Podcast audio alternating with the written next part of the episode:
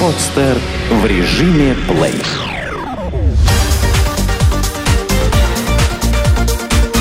Банк.ру. Информационный дайджест. Как орудуют мошенники? Что делать с кредитом, который вы не брали? Если вам позвонили банкиры с просьбой оплатить кредит, который вы никогда не брали, не нужно надеяться, что от вашего искреннего возмущения долг вдруг пропадет. Следует вплотную заняться этим вопросом и довести дело до конца. Неприятности, которые подбросили вам мошенники, могут серьезно насолить в будущем. Во-первых, банк от своего кредита не откажется и будет добиваться возмещения через суд. А там и до описи вашего имущества недалеко. Во-вторых, страдает ваша кредитная история. И когда вы сами надумаете брать кредит, то во всех банках услышите вежливый, но твердый отказ. Обычно мошенники оформляют кредит по утерянным или украденным паспортам. Клеивают туда нужную фотографию или меняют внешность, чтобы больше походить на изображение в паспорте, и в банк. На крупные кредиты аферисты не замахиваются, поскольку знают, что банковская проверка быстро вычислит в них проходимцев. Поэтому стараются брать только экспресс-кредиты, которые оформляются по паре документов и выдаются за 30 минут. Но иногда жертвами мошенников становятся люди, ни разу не терявшие свои паспорта. В этом случае аферисты могли оформить кредит и по ксерокопии паспорта, правда при условии, что им помогал кто-то из сотрудников банка. Но как в нечестные руки попадают ксерокопии паспортов? Путей много. Например, аферисты арендуют небольшое офисное помещение, дают объявление в газету и у всех соискателей, приходящих на собеседование, снимают копии паспортов. Заподозрить тут какие-то преступные намерения почти невозможно. Если вам начали звонить из банка или коллекторского агентства, то не нужно бурно реагировать и возмущаться тем, что никаких кредитов вы в глаза не видели. Специалистов на том конце провода уже ничем не удивишь, и им нужны не ваши горестные стенания, а возврат долга. Поэтому, приняв к сведению информацию, тут же садитесь писать заявление. Одно – в банк, чтобы там начали расследование по этому делу. Второе – в полицию. Если вы теряли паспорт ранее, то хорошо бы прикрепить к обоим заявлениям справку о потере документа, заверенную правоохранительными органами.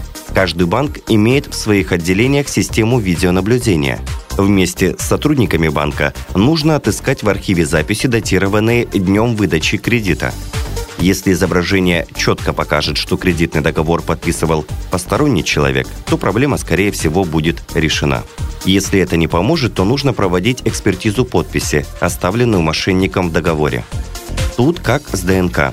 Шанс на ошибку будет крайне мал, а значит и ваше доброе имя восстановлено. Еще останется, конечно, подправить кредитную историю, но с уже имеющимися доказательствами сделать это будет несложно. Как быть, если с карты украли деньги? Скимминговые атаки на держателей пластиковых карт растут с каждым днем. По оценкам экспертов, к концу 2011 года потери по картам от мошенничеств могли превысить 2 миллиарда рублей. Банк.ру попытался выяснить, что делать клиентам в случае пропажи денег и как повлиял на этот процесс закон о национальной платежной системе – Ситуация с мошенничеством ежедневно принимает все более серьезные обороты. И с одной стороны, такое положение дел не удивляет, учитывая, какими объемами данных оперируют аферисты. По данным C-News, сотрудники ГУВД обнаружили и ликвидировали в Подмосковье целую фабрику по производству поддельных карт. Задержанные мошенники использовали данные более 2000 карт. При этом в интернете можно даже найти предложение о продаже скиммеров, то есть устройств, которые мошенники крепят на банкоматы, чтобы считывать информацию с магнитных полос пластика. Возможно, жертвой одного из таких приспособлений и стал читатель банк.ру. Спрашивая совета у одного из наших консультантов, он рассказал, что находился дома, когда внезапно получил СМС о снятии со счета 40 тысяч рублей – Ровно через минуту пришла новая СМС о снятии еще 40 тысяч. Последующие атаки были отбиты только после блокировки карты. Но чтобы ее заблокировать, нужно найти телефон банка, позвонить, договориться. Как это сделать в сжатые сроки, учитывая, что мошенники за 60 секунд сняли 80 тысяч рублей? Почти невозможно. Поэтому основная надежда остается на понимание со стороны банка. Порядок действий клиента описала для банк.ру зампредседателя правления Медкомбанк Ольга Фролова.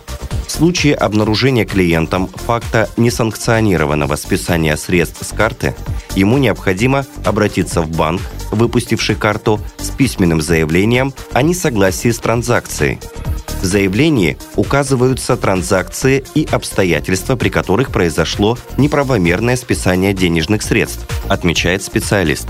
По ее словам, дальше банк проводит расследование, и если подтверждается факт незаконного списания, деньги возвращаются на счет клиента в период от 45 до 90 дней.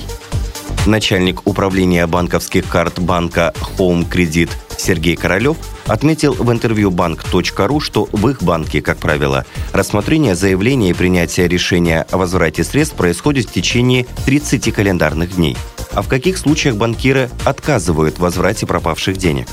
Сергей Королев рассказывает, что в случае, если клиент не признает операцию, выполненную с введением пин-кода снятия наличных в банкомате, банк, как правило, отказывает в возврате средств, так как предполагается, что клиент не выполнил свои обязательства по сохранности пин-кода. Как добавляет Ольга Фролова из Медкомбанка, денежные средства будут возвращены клиенту только в том случае, если транзакция действительно будет признана мошеннической и в случае, если такое мошенничество стало возможным не по вине клиента. К примеру, мошенническое списание произошло по причине того, что клиент не соблюдал правила безопасности при использовании банковской карты, передавал карту третьим лицам, сообщал пин-код и так далее. В этом случае вина лежит на самом клиенте, поясняет она. В случае неправомерного списания, обусловленного техническим сбоем, возврат денежных средств банкиры осуществляют в основном всегда. Единственное условие – клиент должен своевременно заявить о неправомерном списании. Вопрос о причинах отказа мы задали неспроста. Например, читатель, у которого за 60 секунд украли 80 тысяч рублей, пытался в кредитной организации опротестовать операции, но ему отказали в возврате денег, обосновав это отсутствием оснований. Еще посоветовали обратиться в правоохранительные органы с заявлением о краже. Возможно, на защиту клиентов грудью встанет вступивший в силу в конце сентября закон о национальной платежной системе. Согласно некоторым положениям, клиенту отныне не обязательно доказывать свою причастность к пропаже средств с карты. Прокомментировать данный вопрос мы попросили начальника отдела банковских карт Росгосстрахбанка Елизавету Куманину. По ее словам, согласно новому закону, банк обязан возместить клиенту сумму несанкционированной клиентом операции в двух случаях. Во-первых, если клиент уведомил банк о потере карты не позднее дня, следующего за днем получения информации от банка о несанкционированной операции, если банк не докажет нарушение клиентам правил пользования картой. Во-вторых, если банк не информирует клиента о совершенной операции. В иных случаях банк не обязан возвращать сумму операции и доказывать что-либо клиенту. Например, если клиент получил от банка СМС-уведомление о несанкционированной клиентом операции и обратился в банк на второй день после получения СМС-уведомления, банк в этом случае не обязан возвращать сумму операции клиенту и что-либо доказывать, уточняет специалист. В 2010 году мировые потери из-за мошенничеств с картами составили 7 миллиардов долларов – если вы не хотите, чтобы ваши деньги участвовали в этой статистике, будьте очень бдительны. Не вбивайте данные своей карты на всех сайтах подряд и пользуйтесь не уличными банкоматами, а теми, что стоят в отделениях банков. Может быть, пронесет. Как обманывают при покупке авто. Покупка нового авто в давно известном салоне дает хоть какие-то гарантии надежности. А вот на диком и безбрежном рынке подержанных машин приходится рассчитывать только на свои силы и честность продавцов. Неопытным водителям маститые торговцы так и норовят впарить авто со скрытыми дефектами или пострадавшие от наводнения.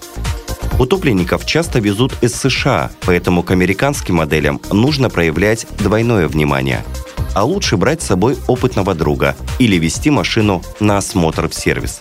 Ни одна сотня покупателей сегодня корит себя за невнимательность к паспорту технического средства – ПТС. а точнее к его дубликату, который продавец предъявляет, убеждая, что старый он всего лишь потерял. Таких лучше обходить стороной. Кто его знает, может старый ПТС не потерян, а находится в залоге у банка. Купишь такую машину, а потом еще за нее кредит погашать придется. Некоторые продавцы уговаривают оформить сделку по доверенности. Так, мол, и быстрее, и хлопот меньше. Зерно истины тут есть. А вот гарантии, что продавец после того, как вы ему отдадите деньги, не аннулирует свою доверенность, нет. И закон будет на его стороне. Но это все цветочки по сравнению с постановками в духе Шекспира. Клиенту показывают настоящий автомобиль, но предъявляют на него липовые документы. Когда покупатель окончательно созревает, его приглашают в респектабельное здание для оформления сделки. Как только деньги за машину перекочуют в карман продавца, он даст сигнал сообщнику, и тот, имея второй ключ, угонит авто. Пока счастливый обладатель ключей от машины разберется, что к чему, продавец с деньгами уже растворится в толпе. Покупатель остается без машины и без денег. На руках лишь фальшивые документы, а в голове смутные очертания афериста. С таким багажом даже в полицию не обратишься. Сделано на podster.ru Скачать другие выпуски подкаста вы можете на podster.ru